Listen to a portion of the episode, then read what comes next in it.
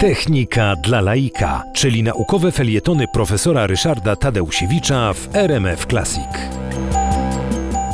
Tradycyjnej tomografii komputerowej my wysyłamy do wnętrza ciała człowieka wiązkę e, promieniowania rentgenowskiego, skądinąd zresztą szkodliwego, dlatego tego badania nie należy nadużywać, bo, bo każde badanie tomograficzne to jest jednak e, no, pochłonięcie pewnej dawki promieniowania szkodliwej dla, dla człowieka. Natomiast e, to badanie nie pozwala zróżnicować niektórych typów tkanek, na przykład wewnątrz mózgu człowieka słabo różnicować się będzie tak zwana substancja szara od tej substancji białej. Generalnie rzecz biorąc, y, w badaniu typowym rentgenowskim decydującym czynnikiem, który powoduje, że coś widać lub nie widać na, na obrazie rentgenowskim jest skład chemiczny. Wobec tego mm, sięgnięto do innej, zupełnie odmiennej metody y, uzyskiwania y, sygnału z wnętrza ciała człowieka.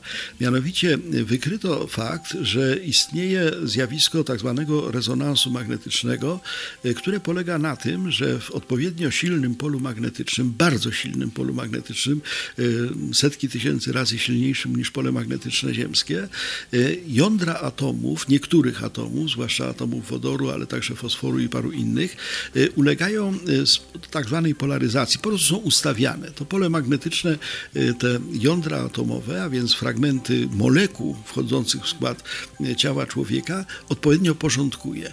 I okazuje się, że takie uporządkowane ustawione, uszeregowane tak zwane momenty magnetyczne, momenty żyromagnetyczne jąder atomowych dadzą się pobudzić do tego, żeby zaczęły same wysyłać promieniowanie elektromagnetyczne. Z grubsza rzecz biorąc polega to na tym, że odpowiednim e, impulsem o odpowiedniej częstotliwości, tak zwanej częstotliwości Larmora, pobudza się te atomy do tego, żeby one stały się jak gdyby miniaturowymi radiostacjami. O takiej częstotliwości, jak, jak używamy w mikrofalówkach, bo to, to jest mniej więcej ten zakres częstotliwości.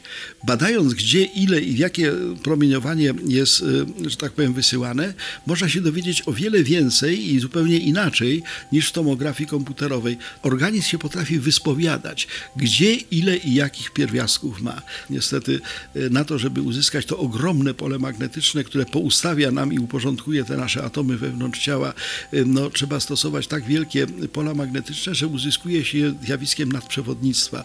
To pracuje wszystko w temperaturach bliskich zera bezwzględnego, minus 300 stopni Celsjusza. No i wobec tego ten hel, którym się to chłodzi, jest bardzo kosztowny. To badanie jest drogie.